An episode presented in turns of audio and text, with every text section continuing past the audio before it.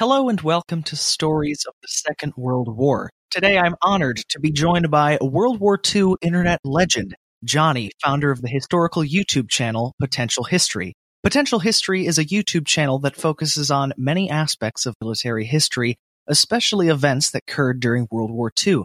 As many of you are probably familiar with Potential History, you'll know that Johnny has been producing a series about Operation Barbarossa. Today's episode will serve as a wrap up of the Barbarossa series, so if you haven't watched the previous videos in that series, I encourage you to do so.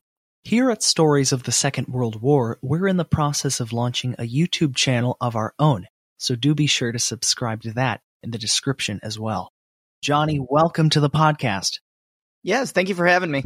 Well, it's such a pleasure to have you on, especially because I've been a fan of your YouTube channel for quite some time, so this is a real treat for me. Well, you've produced an excellent three part series on Operation Barbarossa, Mhm. a German invasion of the Soviet Union that began in the summer of 1941.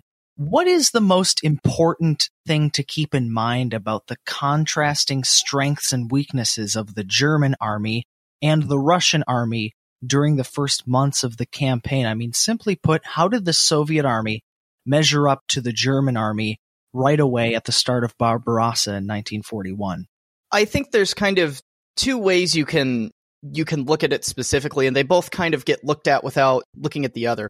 One of them is the fact that uh, the Red Army had before this fought in Poland, fought in Finland, and both of those campaigns were they were very unimpressed with their ability to uh, finish their objectives there. In Finland, they get bogged down by this small country um, using basically guerrilla tactics that sometimes you could call it and it takes them forever to uh, finally win the war and do what they hope to do. A lot of that is Stalin's meddling and wanting a, a really fancy, impressive kind of move into there, and they eventually go with the uh, with the original plan of just cutting into uh, going to the Finnish capital. But also in Poland, uh, there's the the Soviets and the Germans alike are very unimpressed with what with what the Red Army does in there. Um, they they don't see it as being too capable of an army. And uh, the third part that's a little more important that I think is kind of left out is uh, them fighting the Japanese in Mongolia um, very recently from there. And uh, that's the one place that the Soviets kind of realize, oh, this is how we should be. And it's Zhukov who eventually goes out and, you know, does a lot of the major offensives in World War II, is a big major player. But that's one part where they have something where they go, okay, we like this. This is what we should still be doing. We need to modernize the Red Army, uh, rework ourselves to figure out how we can be better at this and achieve what we want to. And the Germans come in right in the middle of that transition. So they're transitioning vehicles. They're moving away from the BTs and T 26s and trying to rearm with T 34s, KVs, all the, all the really scary tanks that are kind of overly talked up by the Germans. Um, but those are very rare. They don't have a lot of them there yet. And um, they're also trying to just modernize their tactics, uh, work on combined arms better. That's something they really failed at in Finland. And so, right in the middle of working on all of this, the Germans hit them. And it's kind of this chaotic moment for the Red Army going, okay, we're in the middle of transition. Um, the Germans keep encircling us, they keep pushing us back. And it's only really once you see the Germans start to stop and um, sort of lag behind uh, with the southern turn and things like that that the Soviets are able to really uh, the Soviets are able to really um, reconstitute themselves and are able to be much more of a cohesive defense that bogs down the Germans more and more as they get to Moscow. So that's one end. Um, the Soviets are obviously not happy with uh, the Red Army at the time, and they're trying to rework it. The other side of it is the Germans who see the Red Army as kind of what you would see it as at that point, as something that's not very effective and needs to be worked on. But they take that one um, sizing up of it and they say, oh, the Red Army's not very good. Therefore, we are good. And uh, we are going to just flatten them. You know, there's there's not much to worry about. Um, and it's overconfidence to this nth degree that is really incredible. um, certain things like uh, the supply officers are saying that you know you, you have this campaign planned for 15 months. We only have supplies for or sorry, not months, 15 weeks, and then uh, we only have supplies for 10 weeks before it's going to stop. I don't recall if these are those are the exact numbers off the top of my head, but something like that. And the planners just go, okay, we'll make the we'll make the operation 10 weeks. And they don't change anything else to it. They just say, oh, we'll just go faster. And so they move some of the dates up, but they don't change anything that you would really need to. They don't change their objectives. They don't anything like that. The Germans are utterly convinced that they're going to walk in, destroy the Red Army within the first couple hundred kilometers. Um, and they think really by the time they take Minsk and Smolensk, there's not going to be anything left. And so after that, they don't really need to plan. It's going to be kind of this walking conquest because the Red Army is going to be destroyed and the Soviet Union will have fallen apart. And even as the operation begins and as later on into September, November, they're seeing things not going their way and they're very much past their deadline for when they were supposed to be done and demobilize and send the workers back to their factories. They really don't have a huge change of heart as to we should be doing something else. Um, they're grinding their divisions down to nothing. Um, they are in desperate need of replacements. They've lost a lot of tanks, and the order is still go. The order is still keep moving forward and you have commanders on the ground going, I can try to move forward, but I don't know how successful this is going to be. I'm really fighting attrition here. And the people, you know, back in the planning room are going, well, you need to go forward. That's, that's part of the plan. You need to keep doing it. And it's really this, um, the, the basis for their idea in the beginning, you could say is somewhat sound for how unimpressive the Red Army has been. But once they start seeing the reality of this isn't going to be as much of a steamroll as we thought it was, this is actually becoming problematic, they just don't change what they're planning to do. And they just continue on and on into this. Um, and so, you know, the Soviets at the beginning, not very happy with themselves, really kind of changing up. But the Germans, aware of this, very overconfident still for people that they think will not be difficult to knock over. So um, it all kind of stems from that uh, poor Red Army performance in the previous two campaigns. They both kind of have different conclusions they draw from it. The Soviets going, we need to get better. And then suddenly when the Germans invade, going, oh, we need to get better now and really, you know, kick it into high gear. And the Germans going, oh, these guys are terrible. And then once they're seeing evidence of them actually fighting back and putting together a good defense and things like that, they still have that assumption in their head that they can't that they can't get rid of. And it even goes further on into in 1942 during Operation Blue. They're thinking like, oh well, this will just be you know, we we almost killed them last time. This will just be the death blow. It won't be that difficult. And then um, Operation Blue ends catastrophically.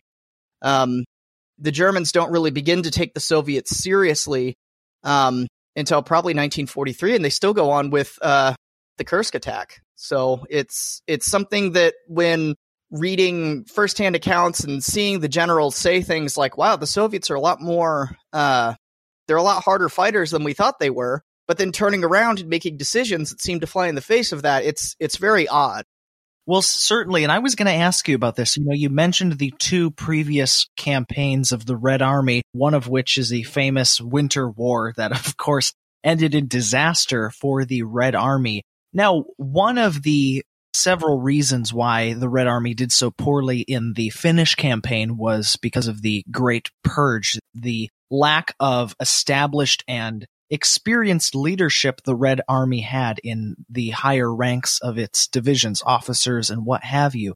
Were some of the same consequences that the Red Army had been dealt during the Winter War experienced in 1941 during Operation Barbarossa. I mean, the Winter War in Finland ended in, I believe it was March of 1940. Operation Barbarossa is in summer of 1941. So, do we see some of the same failures repeating themselves in the opening months of this campaign? Um, sort of. So, purged doesn't always mean uh, completely killed and purged a lot of the commanders that were purged, in fact, the vast majority that were purged, were sent out east to gulags. And once the Soviets needed commanders and they needed troops, they would pardon those people immediately and then have them go command a unit at the front. So, um, people talk about the purges a lot and how much of an effect they have. I think that would have more of a uh, more of a bearing on the Winter War when the Soviets weren't in panic mode and they were okay with keeping these people on the sidelines. But once the Germans come in and it's literally the the fight for the country, um, they take all those people out and they go, okay, you know, you're out of prison. You know, you can you can serve your time basically by uh, commanding units on the front. And um, some of them actually do some fairly fantastic uh, defensive moves and actually um, are are great assets to the Red Army as the war continues. So um, the Soviets very much immediately lessen the effects of the purge as soon as the Germans come in because they bring all these people back. Um, the biggest problem that the Soviets had was they didn't quite understand how to stop a German offensive, how to stop a uh, Bewegungskrieg offensive. And what you need to do there is you don't want to have all your troops at the front because they'll just break through and get, encircled. What you need is to have defenses in depth where you can wear down the pincers and you can possibly slow the encirclement or counterattack it as soon as it's encircled. And that's something they don't really understand terribly well until 1943 during the Battle of Kursk, where they have excellent defenses in depth and they completely just um, halt the offensive moves there. So that was something that took them a second to learn but I don't think anybody who was um, who was taken out by the purges would necessarily have, have immediately known that. That was something that the Red Army as a whole kind of had to figure out. People all the time uh, criticize Stalin for not putting more troops right against the German Soviet border when he was getting uh, warnings. And, you know, people even like Zhukov were saying we need more troops at the border that wouldn't have necessarily he, he didn't say no because he knew they would get encircled and that's not the way you defend. He he said no because he's worried about provoking the germans but he made a decision that was correct even if it was for the wrong reasons in that you don't want a bunch of people against the german border because when the germans come across they're just going to encircle those people and move on.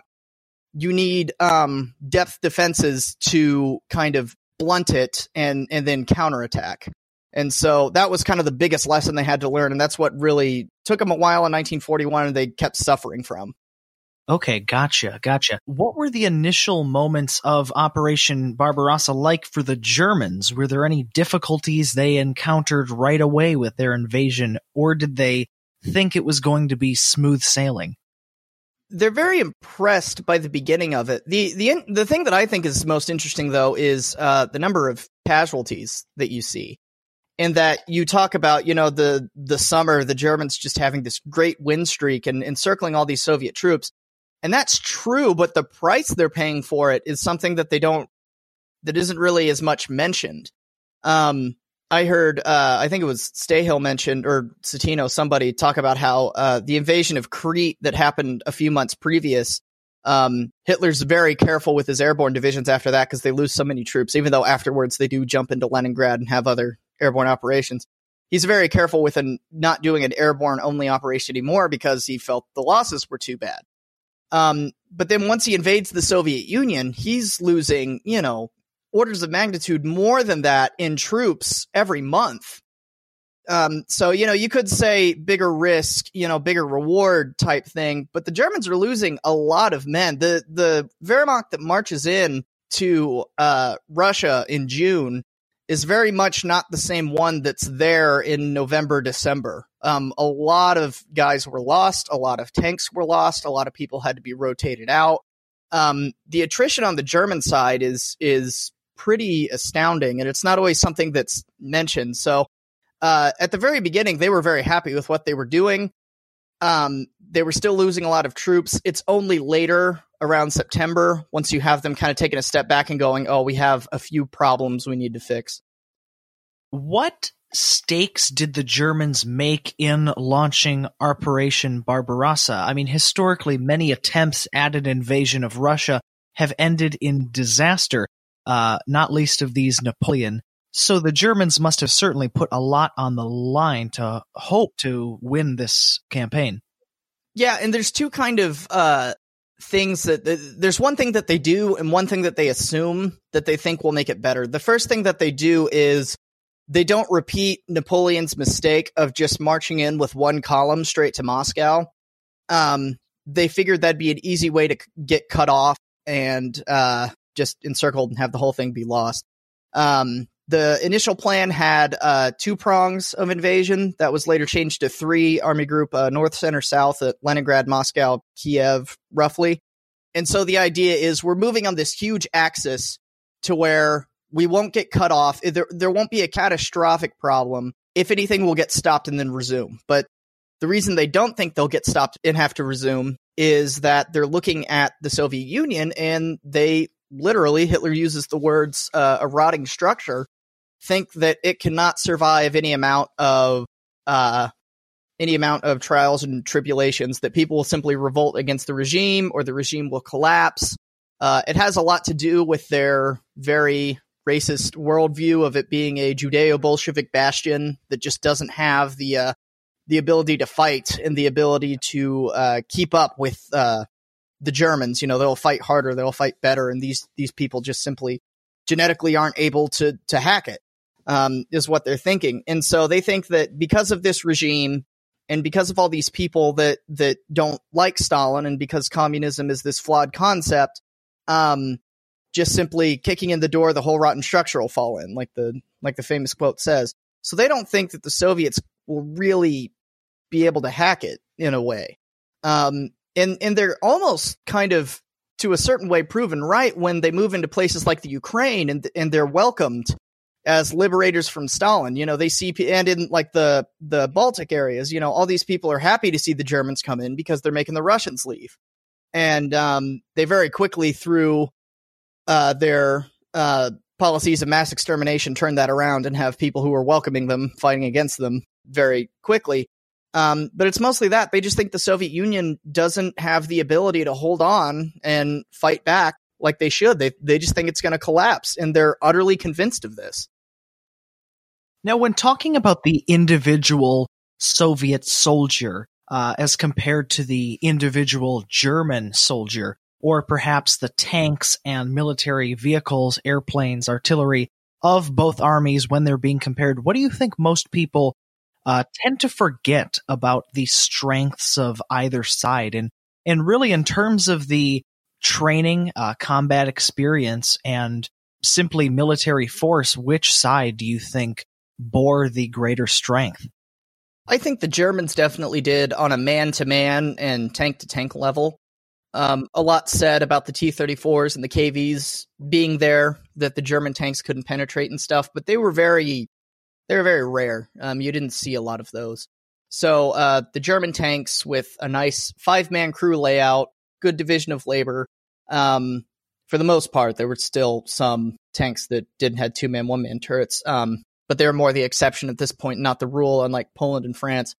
Um, they they definitely had a ergonomic superiority and everything to the Russian tanks that were most common, the BTs and the T26s that um, the Soviets were often sending in without adequate support, infantry or artillery, and they would oftentimes just get destroyed by German infantry um, uh, and anti tank guns and, and not even German tanks. So on that kind of individual level, I think the average German soldier had better support, um, had better equipment, things like that than the average Soviet soldier. The problem is that they were kind of fighting this motorized war without having the motorization to back it up, where you have, you know, um, a good, you know, 20% of the German army is this mechanized force and it's moving on quickly and, you know, um, supplies are rushing to catch up with it. The majority of the rest of the German army is just infantry, just walking in. And they have a lot of problems of the motorized troops outrunning the infantry to a point that it's getting dangerous.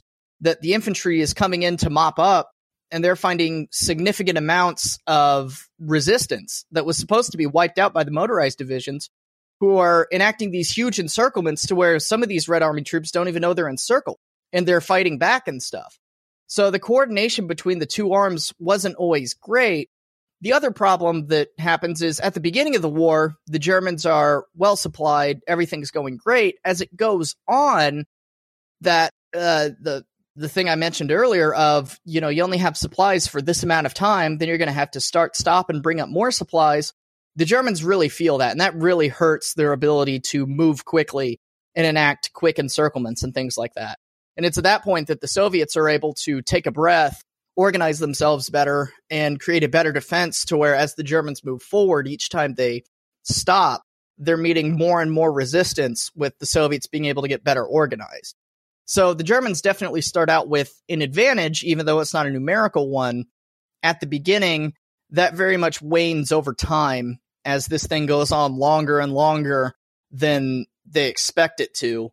Whereas, um, as they're pushing towards Moscow, they're pushing towards the Soviet areas of supply.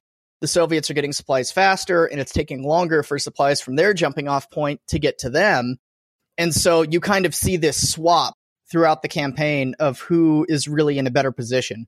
And it's it's from the Germans really just biting off more than they can chew and continuing to do things in the exact same way when they really should at least alter it somewhat or change their definitions of victory or you know say let's stop here and then maybe resume or something they just think no we're, we're taking the whole country during this operation. We're literally going to keep trying until we physically can't. And and that causes a lot of problems for them well when talking about russia during the second world war the famous soviet saying quantity has a quality all its own comes to mind, especially in regards to the uh, Soviet Red Army. Did this quote, which is perhaps falsely attributed to Stalin, what do you make of it? Did it play, is it an accurate description of the way that the Russians fought against the Germans during Operation Barbarossa? Generally, when you're talking about the two armies in a single place fighting, you tend to have fairly equal, and this goes throughout the war. Um, the Soviets will mobilize and lose more troops throughout the war, but typically on an engagement basis, engagement to engagement, you have about the same amount of troops and tanks in a given area fighting each other at one time. So you see the the large red army and you see the you know you see the numbers of red army soldiers that are in Russia ready to go to the Germans three or four million when they start, and you think, oh, that's you know, the the Russians won by numbers, but all those soldiers are spread out throughout the country, and as they're bringing more in, they're also losing more. So it tends to be about the same mass fighting each other, and it wasn't this whole, you know, the the Soviets overwhelmed the Germans by numbers thing, because those numbers weren't ever there at one time it's it's soldiers being lost and soldiers being brought in. Same thing with the Germans. Um, so it tends to be kind of an equal number on the field at one time. And where you see kind of the quantity versus quality thing is in um, uh, vehicles, uh, tanks, uh, trucks, things like that. They're able to crank those out at a significant speed to where they can outproduce the Germans. Um, the the tanks they're making, you know, a German tanker would look at and go, you know, this is this isn't something fit for fighting in. You know, they're very crude and things like that, but they were able to produce them in incredible numbers um, to where they could continue to keep troops in the field. They could have um, a higher percentage of tanks ready for battle, and a commander didn't have to worry about okay, what percentage of my force do I have in the repair depot or is knocked out and I can't get replacements for it, things like that. Um, it's only really towards the end of the war that you see the Soviets have a, a massive, uh, like 44, 45, a huge numerical superiority over the Germans and their offensives and things like that. So for someone who was on the ground looking around, they wouldn't feel like the Soviets had a ton more people because they're spread out and guys are being lost as more being moved in. Well, as everyone listening goes over to your YouTube channel, and checks out the three part series that you've done on Operation Barbarossa and continues to read and research about the campaign as well, what are some things you think that people often fail to remember about Operation Barbarossa and maybe perhaps things that you didn't mention in your YouTube series? Well, the first thing that comes to mind, and I did mention quite a bit, um, but one thing that always baffled me was the fact that there is no backup plan for this that this thing either succeeds or we're really in trouble here, you know, or or you know we continue next year or something. Um, they do move back their objective line a bit. Um, to it, it was the uh, AA line, uh, almost into uh, Siberia. Then they moved it back to just behind Moscow. But still, it's every time I would read something or look at the planning or something like that, there is literally no contingency plan for, okay, what if this doesn't go the way we think it will?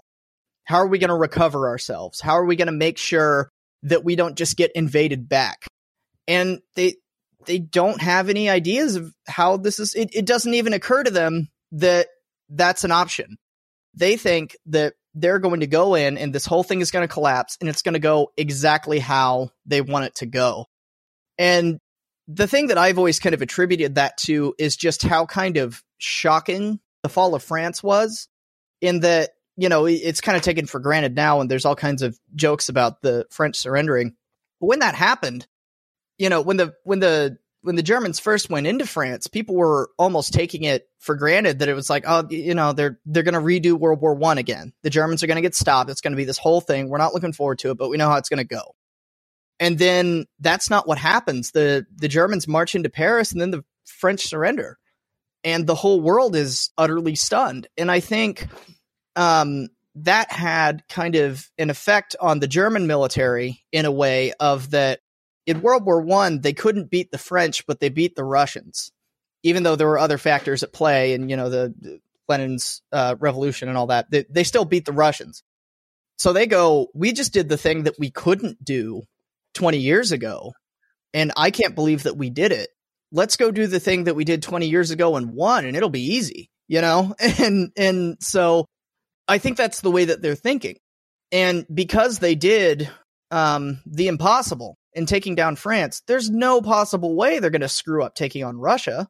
Because even last time they were fighting on two fronts. Now, I mean, they have Britain there and they've been fighting the Battle of Britain, but for the intent and purpose of most of it, they're they're going to be fighting on a single front. And they did it while they were fighting on two fronts in World War One. There's no way this thing's going to go wrong. And once it starts going wrong, they're almost they're almost in denial of it being okay. We've missed our deadlines, but but still, it's just going to be a little bit from now. And then you know, oh, it's it's the rainy season. We're kind of kind of gonna be bogged down, but you know, once it freezes, we'll just go on and we'll finish this thing. You know, and it's never really oh no we've gotten into something that we can't really uh we can't really end we're really in this thing that um we can't finish on our own terms maybe we should try to do something about it it's it's just always no we're gonna we're gonna win in a little bit like it's it's not gone exactly to plan but it's it, it's still gonna happen it's still gonna happen and they just never give that up and that's something that is always kind of it's always kind of looked at previously in older documentaries and stuff like that. It's like the Germans had this amazing run, then they just stopped in front of Moscow, and they shouldn't have done that. And you know they they, they were going to win anyways, but they they're having significant problems, and it all kind of stems from this idea of we're just going to win, don't worry about it. We're, they're not putting the planning into this that they should for if something bad happens or to take it on as if it is this big thing that they need to. They're taking it on as this, uh, it's just the Soviets, you know, we, we don't have to try very hard. Do you think it would be fair or unfair to say that there was this kind of swagger or even, you know, racial superiority complex that existed in the minds of the German soldiers in Operation Barbarossa? This idea of, you know, due to the um, rapid successes of the Blitzkrieg campaign, um, certainly the fall of France that you just mentioned as well, that, you know, Russia is going to be a piece of cake. Um, absolutely. And you see that from the top and the bottom. Uh, you mentioned the racial aspect. Um, way back when Hitler's writing Mein Kampf in the 20s, he's talking about how the Soviet Union is the bastion of Judeo Bolshevism, like the, the source of all evil in the world, and it needs to be taken out by pure Aryan Germany to make sure that they're, you know, that evil is wiped from the earth.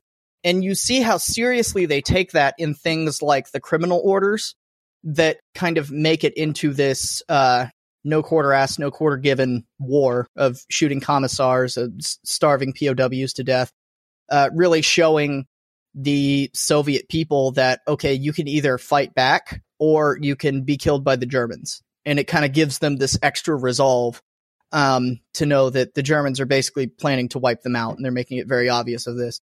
Um, there's also, uh, you know, the Einsatzgruppen squads that were not used in the West, but were used in Poland and in the Soviet Union, showing that this is this is really a racial cleansing kind of thing. And it all does get back to this um, the Nazi ideology and this superiority of the Aryan race and how, you know, these are just Slavs. Like how hard can they fight back? How how can they beat us?